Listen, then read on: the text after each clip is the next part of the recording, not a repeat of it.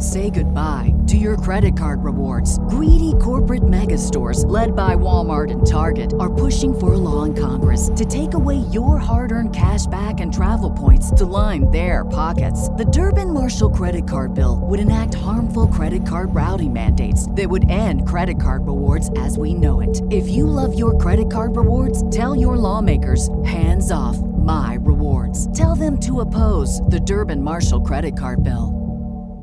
When everyone is on the same page, getting things done is easy. Make a bigger impact at work with Grammarly. Grammarly is your secure AI writing partner that enables your team to make their point and move faster. You can even save time by going from spending hours editing drafts to just seconds. Join the 96% of Grammarly users that say it helps them craft more impactful writing. Sign up and download Grammarly for free at grammarly.com slash podcast. That's grammarly.com slash podcast. Easier said, done. Mike Rowe here with a few thoughts on my favorite sweatshirt. A classic zip up hoodie that used to be navy blue but has since faded to what the fashionistas call a distressed indigo. It's 13 years old, soft as a flannel bathrobe, and after a few hundred dirty jobs, demonstrably and undeniably indestructible.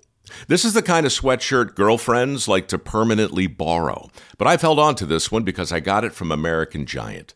American Giant makes all their stuff right here in the USA so they can control every link in their own supply chain. That matters because when you buy American Giant, you not only get great quality, you create jobs for people in factory towns all over the country. No pressure, but if you give a damn about the business of making things in America, you got to support the companies who are doing it right. Go to american-giant.com slash Mike to get 20% off your first order. That's american-giant.com slash Mike. You got problems that you ought to be concerned with. Moolah! You don't know how you're supposed to earn it, or what to do with it, or how to keep it. You're a freak with a dark, shameful secret. But you're not the only one. Get your hidden financial fears with a blast of sun. Now your healing has begun. It's bad with money with Gabby Dunn. Hello, and welcome to the voice of the Socialist Revolution, or as it was previously known, Bad with Money with Gabby Dunn. I'm just kidding. We haven't changed the name of the show, and I don't know if I'm sold on the whole socialist revolution thing, but we're getting there. Because this is episode three of our new season, and so far we've explored the complex systemic pitfalls of student loans and medical bills. And today, because apparently I don't have enough anxiety in my life, I've decided to tackle credit cards. Or maybe I should say, get revenge on credit cards. Because I don't know about you guys, but my credit card is basically trying to kill me. And I just applied for another one. Oops.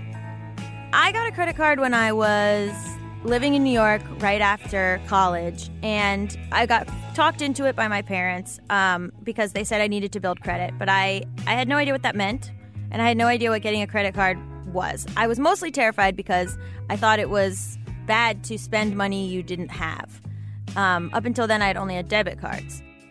I was told just get it and it'll be good for you to have a credit history, even though no one ever told me why that was good. And then I got approved for like a $5,000 credit limit. That was more money than I'd ever seen in my life. And I was like, well, there's no way that I'd spend $5,000. Cut to, you've spent $5,000, quote unquote spent. You've spent it on your card. I guess I just went into it never knowing how they really worked. I should, you know, try to figure out how they actually work. Because the credit card companies are getting rich on our ignorance. Nobody ever explained how they work to me. And I'm willing to bet that nobody's ever explained it to you either. And as we're going to learn from my three guests on the show today, the idea behind credit cards is actually really simple. It's the incredibly intricate ways that they weave themselves into our economic psychology that are complex and sinister. I bet by the end of this episode, you'll find yourself wanting to pull all your credit cards out of your wallet and chop them up with a scissor. That is, if you don't already want to do that. But guess what? That doesn't even make the debt disappear. Before we get to the scissor attack inducing part of the show, I wanted to begin by finding someone to give me the basic idiot proof primer on credit cards that my parents never did, and that none of my schools ever did, and that the fucking credit card companies certainly didn't offer when they lure you into applying for them, probably because they assume your parents or your school already have. So let's meet Laura Adams. She's a personal finance expert and the host of her own podcast, which is called Money Girl. And listen, you guys know me. You know I'm not afraid to ask stupid questions, which is why I started this interview with perhaps the dumbest question yet What's a credit card? It's a piece of plastic that you keep in your wallet that's been around since the 1920s. And at that time, companies like oil companies were using them to give consumers a way to pay for goods and uh, do that in an easy and convenient way, sort of buying buying things now, paying for it later. And then later on, they became very popular in the 60s. The credit card that we know today started back then in the 60s and became really popular in the 70s. And it's something that allows you to revolve debt. That basically means the account stays open as long as you want it to. So, for instance, like if you get a car loan, it might have a three year term. You know when it begins, you know when it ends, and the debt's over. Well, with a credit card, it's never over. It revolves from month to month. Companies decided this was an easy way to give people the ability to buy more of their products. So initially it was just buying gas from the gas company, but then later on the banks got involved, and the uh, the banks were able to extend credit card relationships to merchants so that stores could be able to take a credit card. And then what happens is they would immediately get the money from the bank. So you pay the, the store, they get the money from the bank, and then the bank deducts a little bit of, of a percentage of each transaction from the merchant. So they end up making a lot of money really on the merchant side of, of these transactions. What information do they take for you when you apply for a credit card and I know there's like all this stuff about like they're selling the information or they're they're using your information to target ads at you and stuff like that. Yeah, so the main thing that they're looking at when you apply is credit because it's what's called an unsecured debt. And so that means that there's nothing behind that debt. So if you compare that to, let's say, a house, when you get a mortgage to buy a house, that mortgage is tied to the home. If you don't pay the mortgage, the lender can come and foreclose on you and, and take your home eventually. With a credit card, that debt that you have with the company is not secured. It's not backed by anything other than your promise to pay your bill each month. And so, because of that, they really look at your credit very heavily. They're looking at whether you have a history of paying bills on time, um, how many other credit accounts you have. They're also looking at your job history. They do like to see some stability. They want to see that you've got some income uh, to prove that you've got the ability to, to pay but they you get all those things in the mail you know from different offers. Is that like is the credit do you know where your information's going? Like is the credit card company giving sort of giving out your address and stuff like that or? In a lot of cases, they are doing what's called a soft approval. So they may have looked at your credit report and they are allowed to do that they can they can take a peek and it's called a soft inquiry it doesn't hurt your credit when they do that they can look at your history and know, okay, Gabby, you look like a great candidate for a new card. Let's send you an offer in the mail in the hopes that you will apply for it.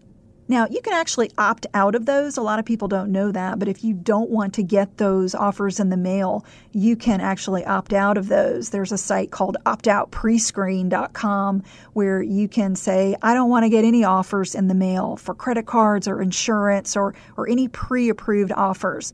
And the key is you really only need one to two cards. You know, I would recommend having one from one major company like a Visa, MasterCard, maybe one from another major company like a Discover or Amex, kind of spread out your, uh, your history with different companies. And showing that you can use those cards responsibly, even if it's just two of them, that's plenty. Yeah, I was gonna say, is like American Express really more elite, or is all this stuff just kind of like marketing? They are different mainly on the merchant side. So for us as consumers, really all we need to care about is what are the interest rates that we're getting and also how do we want to use the card you know there are high interest rate cards that pay a lot of rewards and they can be worth it if you pay off your balance every month but if you don't pay off your balance every month what you really want is a very low interest card that maybe doesn't come with as many bells and whistles. So, from a consumer side, I wouldn't care quite so much about who the bank is or what the logo is on the card as much as the terms that you're being offered. So, if credit cards have been around since the 20s and people who even come from backgrounds where it's not like very low income and they have access to all this stuff, like what accounts for how so many people don't understand credit cards. I know that they just don't teach financial literacy in schools or whatever it is, but like they seem so ubiquitous and like it seems like a lot of people have no idea what they do or what they're for. Yeah, it's a great question. And I do think it truly is a lack of education all around. We don't have it in the high schools, we don't have it in college. I mean, I got a master's in business. My MBA had very little about personal finance. And, you know, that was one of the reasons that I ended up getting into this line of work. I think that without that basic education into how these financial instruments work and what are the pros, what are the cons, and people also seeing real world examples of what can happen if you kind of let a credit card go wild in your life. I know a lot of parents don't teach it to kids. Mine didn't teach it to me, not because they didn't understand it, but because I guess they just thought I'd figure it out. We try to get more and more financial education in schools, but it doesn't seem to happen. It seems like there's always resistance to it because people feel like, okay, if we bring in financial information, then what are we going to give up? You know, are we going to give up history or English or what are we going to give up in order to have this? Until it becomes just really mainstream in our education, I think people are going to struggle. This is very entry level information that really all of us should be masters of before we get out there and make mistakes that we can't reverse. Are most people carrying around some kind of credit card debt, or is it just like, and it's this thing that like nobody talks about, or because it's different than other debt where people are like or like medical debt or student loans where they're like, well, you know, something happened or you you used it for something. But people with credit card debt, it's like it seems to be the most tist about. Yeah, there are two different types of people with credit card debt. They're called the transactors and the revolvers. The transactors are the people who are actually using them correctly. They're making charges that they are then paying off in full 100% every month. And then the revolvers are those who are adding debt. They are letting debt accumulate and roll over from month to month and maybe just making the minimum payment. But the statistics that I've seen show that of the folks that are revolving debt, they're keeping it over and over, month after month, year after year. The average balance right now is about $5,000 per borrower. For somebody who is paying off their balance in full each month, those transactors, they're actually using credit cards to their advantage because they're probably racking up a lot of points, a lot of rewards, and that's why they're putting all their transactions on that card. But then they are savvy enough to pay off the bill in full each month. So as long as you're doing that, you don't pay one penny of interest on that card. And so you are really getting the best out of the card if you can do that. Because they only make money if we carry debt. So it's like this weird thing of like you're supposed to have credit, but then they make money by us like screwing up. So they're just sort of like sitting back being like, I hope some people screw up. It's very lucrative for the banks, no doubt. and certainly, you know, we are we are helped when we need a credit card. It's great to have it, but the key is not to get in over our heads. And uh, unfortunately, it takes a long time for for that to sink in with people. I know it did for me. Your personal story is interesting to me because it's um, you are an expert, but also you have like a personal story with credit cards too. Isn't that how you got into finance? Was like too much credit card use or?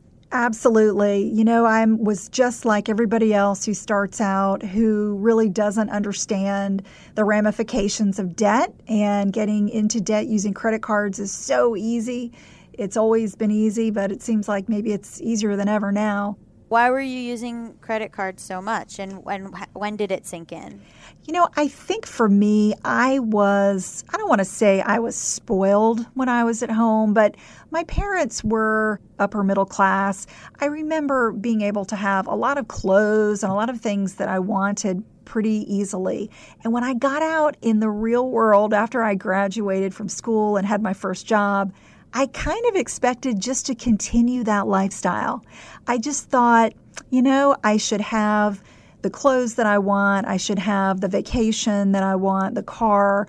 And it, it really didn't occur to me that, you know, I may not really deserve these things yet. I, I'm not earning enough to justify these high expenses.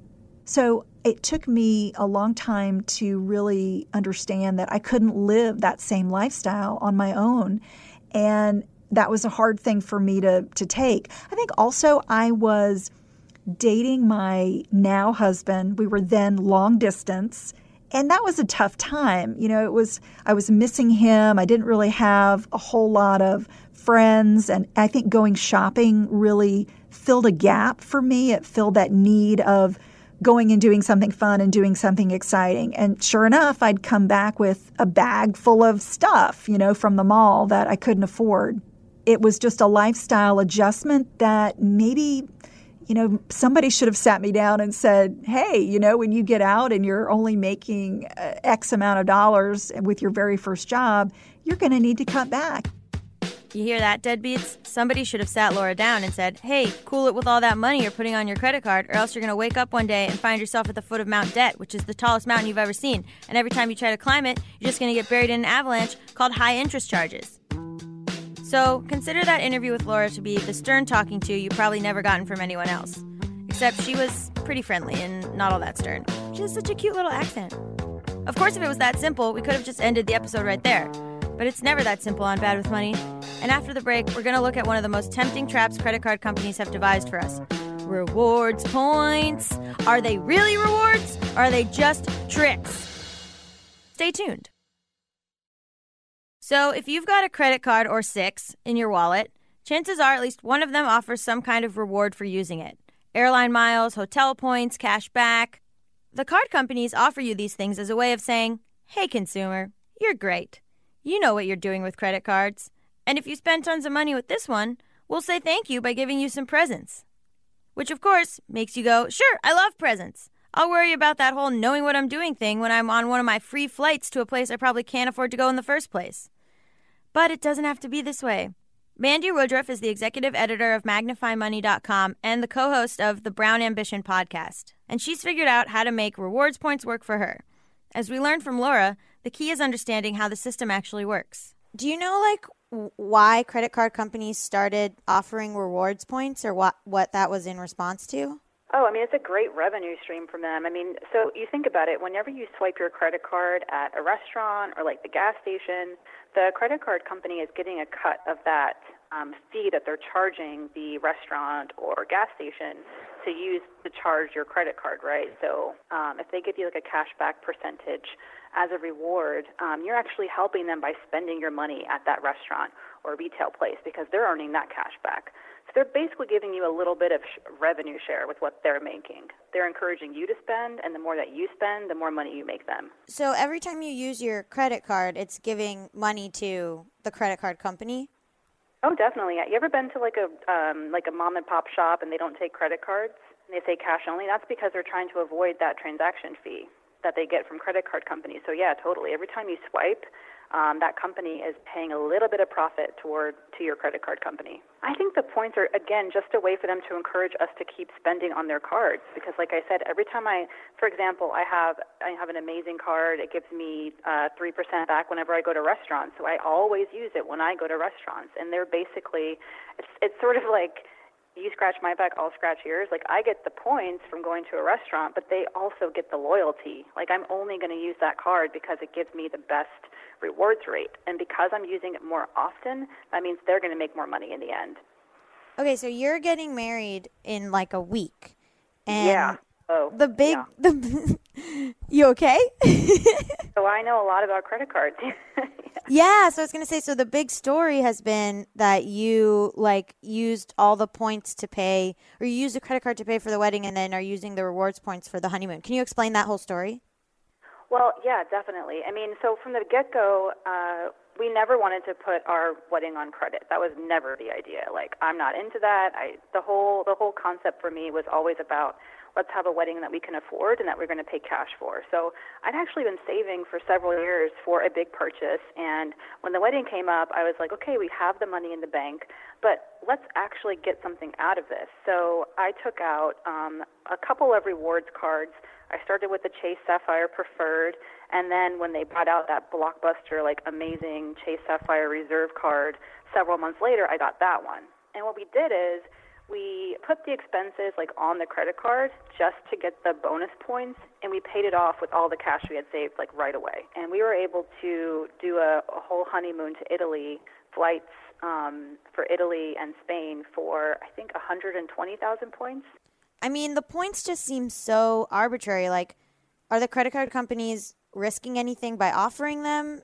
of course they wouldn't be doing something if it wasn't going to work out in their favor. And like I hmm. said, they are trapping trapping is like a strong word, but like tying you and making you a loyal customer and you're going to use your card again and again and again. And sadly enough, some people will run into issues and some people will start revolving or keeping a balance on their card and they're not going to pay it off and then they're going to get slapped with like 16 to 24 percent interest rates and that's mm-hmm. major major revenue for these credit card companies.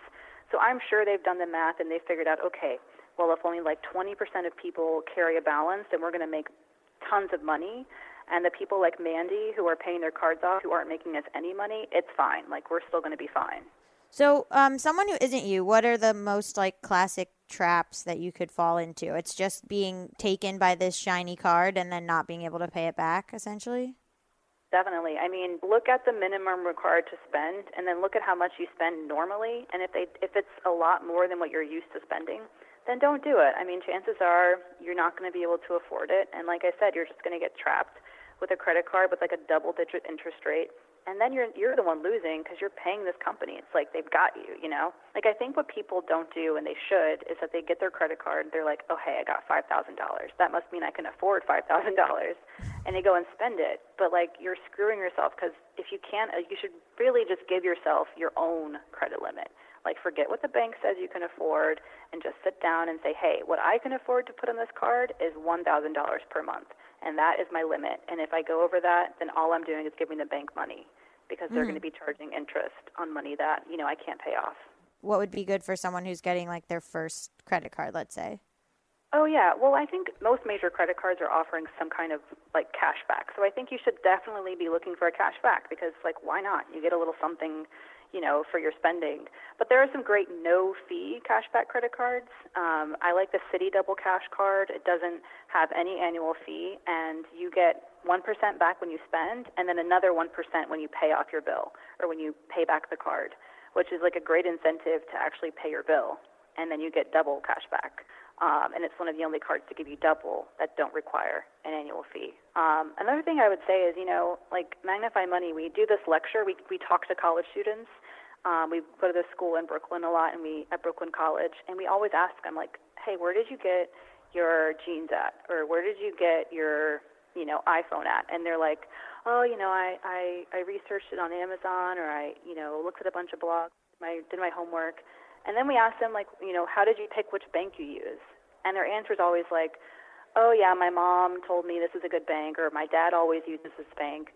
And I'm like, you shouldn't let your parents' choices, especially like financial choices, like you shouldn't just go with them um, because there's, you know, they may not be making the, the decisions that work for you. Like their bank may not be the best bank for you. Well, because it's terrifying. It's terrifying to look at. Like you're, I always would think that I was going to open and look at the bank information and be like, "Oh, I don't understand any of this." You know, that's why sites like Magnify Money exist. Like, we have this amazing savings and checking account tool where literally you just put in what your zip code is, and we'll tell you exactly what is around you and what you can access and where the best, you know, perks are. We make it really, really easy to understand. And that kind of stuff didn't exist when I was looking for my credit card when I was in college, and that was Yeah. only like 10 years ago. And that's how I found myself with like a really bad, you know, Bank of America, no reward, high interest rate credit card. Um, but I think that like Magnify Money and sites like us are really leveling the play, playing field when it comes to like informing people about the better choices out there. Yeah, it just seems very terrifying because it feels like a trick. It feels like a credit card is a trick, and then you get a credit card, and then they're like, "Ha ha, we gotcha." Like it all just feels very like toxic and scary, and like they benefit from the people who aren't like you, who can't get it. So they're just like perpetuating this broken system where they're like, most people aren't going to be smart. So, haha, got them. It is sort of a trap, and I think that it's so much the responsibility on like our shoulders. Like I said, I mean, they're going to give you one limit, but you have to tell yourself how much you can afford, and it takes work. You know, it takes a little bit of thought, and it takes looking down and seeing what you can afford. And they're dangling a little carrot in front of you, and they're like, "Come use me, come use my card. We're going to give you two percent back if you go to McDonald's." Um, and they know that you're going to become loyal whenever they give you a little bit um, yeah, it's definitely a way for them to make money. At the end of the day, that's what banks are in the business of doing. You know, they want to they want to make you feel good and give you a, a little something something, but they're not doing something for nothing. More bad with money coming up after the break.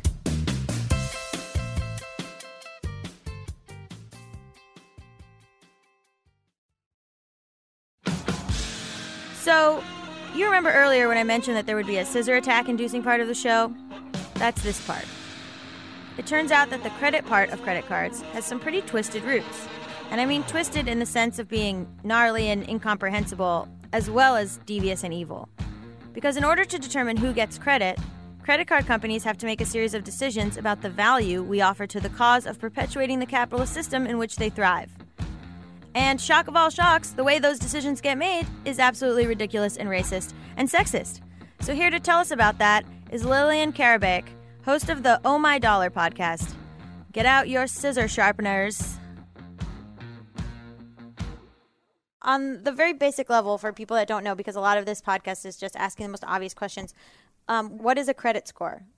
A credit score is attempting to put a number on you about how much of a risk you are to lenders the lower your credit score, the higher a risk you're considered. They start around 300 and they go, depending on the score, up to 750 or 850. Um, so this would apply to a mortgage or a car. Um, it would also theoretically apply to if you wanted to open up a new credit card. So, credit score, a lot of people think it's a singular thing, but actually, it's private companies that have kind of secret algorithms that uh, determine in a number how much of a risk you are this idea of credit scores and credit cards are relatively recent. It used to be that credit was something that was given to you on a store by store basis. So it was all based on your personal reputation and relationship with the store owner. So essentially, like, this is how all of the kind of discriminatory history happened, which is that, you know, your race, your gender, your religion, whether or not you belong to a certain club, whether or not you cheated on your wife, that all could factor in whether or not you would be extended credit. So the credit score was an attempt to kind of find a way to remove all of these individual factors and make a large system for it. So, what kind of things would be used against you and what kind of things would be used for you? The number one most important thing with credit scores is supposedly your repayment history, right? So, they want to know if you have had debt extended to you in the past, do you repay it on time? But where people get into a really tricky situation is that you actually have to have some sort of credit extended to you in order to have a credit score. If you're perfect, you always pay your rent on time, you always pay your utilities on time, but you've never taken out a credit card and never taken out any debt, then you won't have a good credit score or even necessarily any credit history at all. And why do you need a credit history? I mean, theoretically, the main thing that you want credit history for is if you want to borrow money right? Mm-hmm. So if you want to get a mortgage on a house, if you want to buy a house, you need a good credit score. Um, and you need it if you want to get access to a credit card or a if you want to finance a car. So theoretically, right, like credit score shouldn't matter at all if you aren't looking to take out any more debt. Um, but the really frustrating part is is that credit score is now used as a proxy for whether or not you are a good risk generally. And so credit score is used to look at employment in a ton of states an employer can check your um, credit report and could deny you employment because you have a bad credit score but it also can be used for like if you have a medical procedure that's not covered by health insurance, it can be used to determine if you could get that, something like LASIK or breast reduction surgery.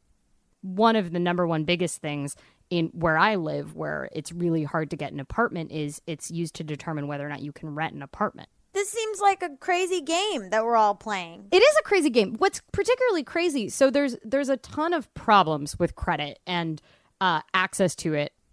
You are less likely to have access to credit if you are uh, black or Latino, um, and you're less likely to have a good credit score if you are female. This whole system was designed to get rid of that. And that's what's hilarious about it, right? So, the whole reason that we have credit scores and credit reporting is because of the Equal Credit Opportunity Act, which in 1974 was meant to say that you couldn't determine someone's creditworthiness based on their race, their color, their religion, national origin, age, gender, sex. And you were only able to do it based on their credit score. And all of those things are absent from a credit score. But the super frustrating part is that they just essentially found tons of other ways to determine credit worthiness. One of the reasons that women tend to have worse credit scores is that um, women often don't have credit history in their own names. So the length of your credit history is a, a big factor. The, essentially, usually, if you are older, you will have a better credit score because you will have a longer history with a lender, which means that you've theoretically paid back your debt on time every time for a longer period of time. But women often don't have credit histories in their own name, either because they lost their credit histories when they got married and changed their names. And this is the most insidious. Creditors report accounts shared by married couples in the husband's name only.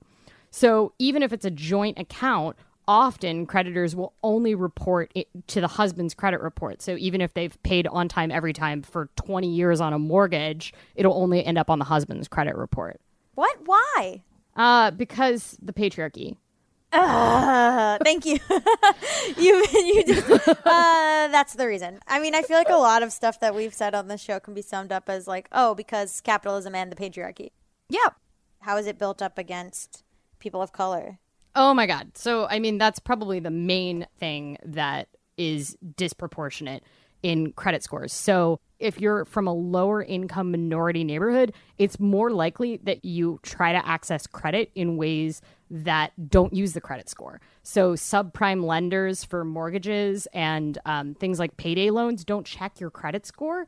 And those things are more likely to be used by minority populations, mainly because they're more heavily marketed towards minority populations. Um, have you heard of redlining before? No. So, redlining was a very pervasive practice, and a lot of people would argue is still true.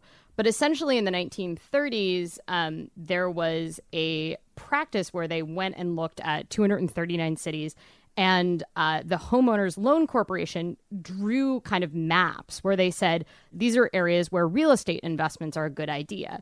And they, they were red lines on a map that said, okay, this area is not worth investing in because it's more likely that if we fund mortgages in this area, they won't repay. Of course, those neighborhoods are predominantly black inner centered inner city neighborhoods. So the practice of redlining was the practice of essentially saying, we won't give a mortgage to black people. But they did it based on these geographic areas. Um, and so redlining is part of what ended up with such highly, highly segregated inner cities. And that was just predominantly due to access to credit. Like, if you were a black person in the 1950s, you could not get a mortgage. So in the 70s, that was meant to curb that, but then it, it actually harmed it more?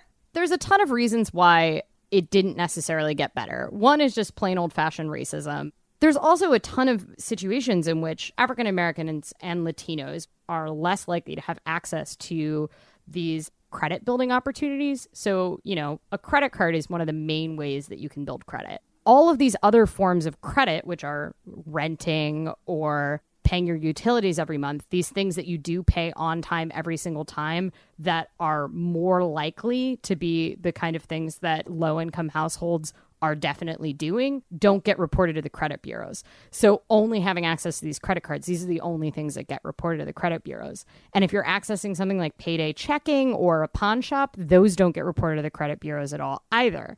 So this means that people that might actually be very credit worthy that are outside of this kind of traditional banking system end up paying huge interest rates and often end up with these really subprime, really unattractive sort of lending. Okay, I'm literally sitting here with like my head on my hand, so like um freaking out. Um okay.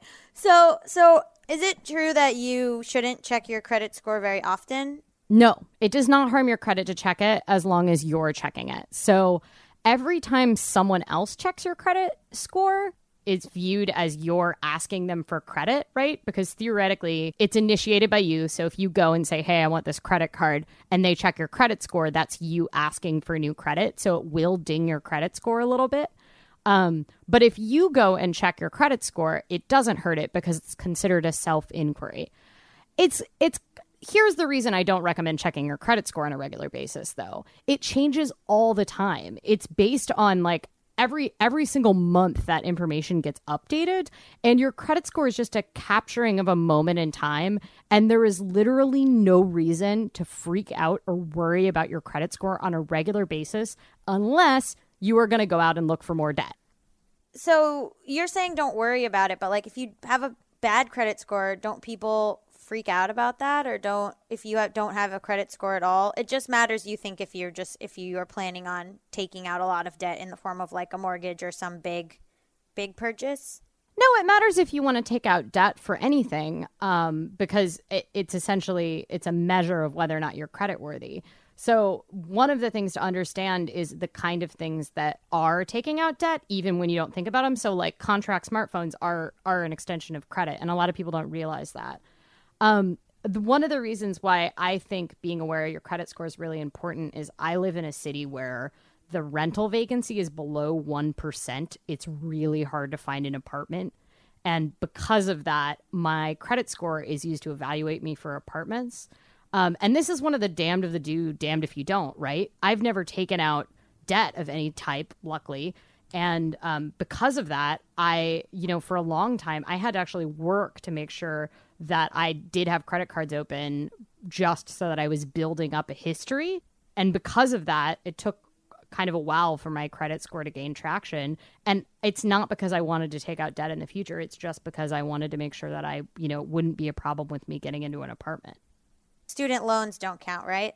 Student loans very much count towards your credit history. Yes. However, however, student loans are one of the few instances where they don't check your credit score in order to extend them to you, which is Oh my god. um So they don't check your credit score to extend them to you, however they count towards your credit score. Yes. I mean theoretically this is great, right? If you do have student loans and you're repaying them on time every time, it's going to be great for your credit score over the long term. Yeah. Um if you miss them or default on them, that shows that you're less of a good credit risk and therefore it's going to negatively affect your credit. So, I mean, student loans are one of the biggest problems for my generation. Um, with just generally, right? Like student loans are a huge problem. You talked about that on the show recently.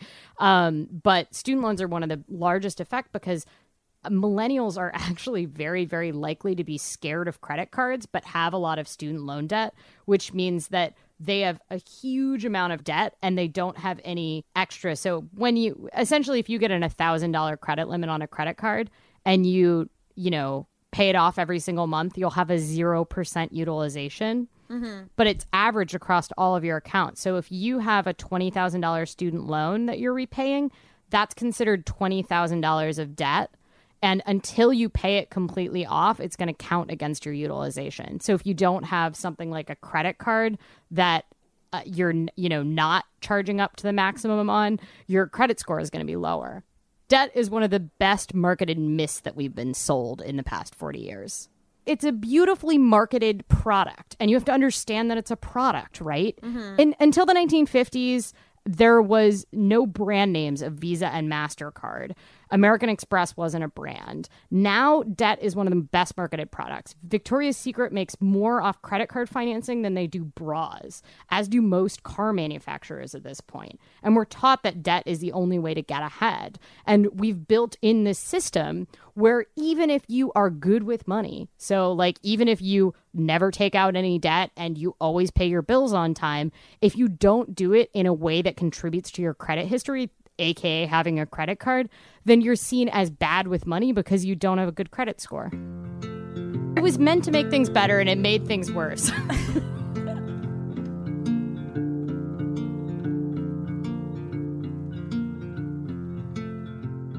So, am I saying that no one should use credit cards? No. But the next time you're about to swipe one, stop for a moment and ask yourself if you can actually afford what you're buying, and whether it's worth the potential of months or even years of brutal financial penalties.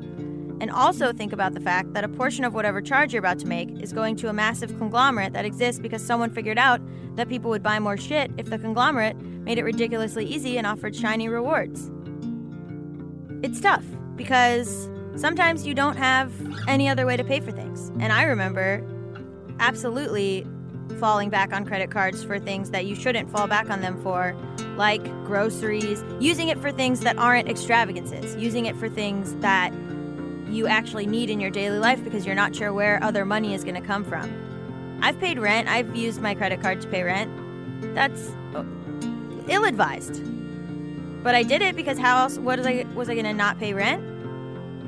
So, you're fucked if you do, you fucked if you don't. But at the very least, this episode should serve as the talking to that you should have gotten in high school. That you should have had a teacher do, or that there should have been a class on, or that your parents should have given you. I mean, just being informed about all this stuff before you go into credit card debt, for me, would have been nice.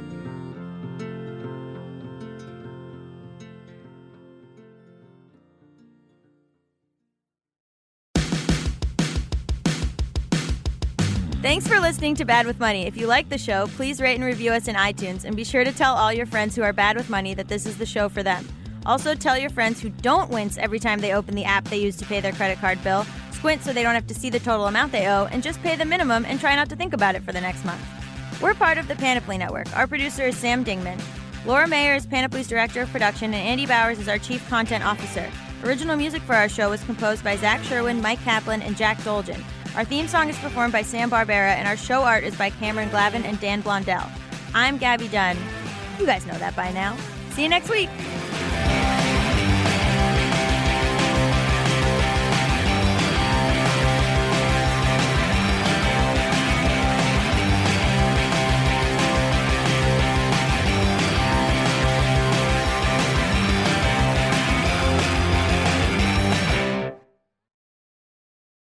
Say goodbye to your credit card rewards. Greedy corporate mega stores, led by Walmart and Target, are pushing for a law in Congress to take away your hard earned cash back and travel points to line their pockets. The Durbin Marshall credit card bill would enact harmful credit card routing mandates that would end credit card rewards as we know it. If you love your credit card rewards, tell your lawmakers hands off my rewards. Tell them to oppose the Durbin Marshall credit card bill. When everyone is on the same page, getting things done is easy. Make a bigger impact at work with Grammarly. Grammarly is your secure AI writing partner that enables your team to make their point and move faster. You can even save time by going from spending hours editing drafts to just seconds. Join the 96% of Grammarly users that say it helps them craft more impactful writing. Sign up and download Grammarly for free at grammarly.com slash podcast. That's grammarly.com slash podcast. Easier said, done. Mike Rowe here with a radical idea. If you want to see more companies make more things in this country, buy more things from more companies who make things in this country. I refer in this case to the incredible t shirts, sweatshirts, blue jeans, and more made by my friends at American Giant. Everything American Giant makes is made in the United States. And right now, you can take 20% off your first order at american-giant.com slash Mike. That's american-giant.com slash Mike.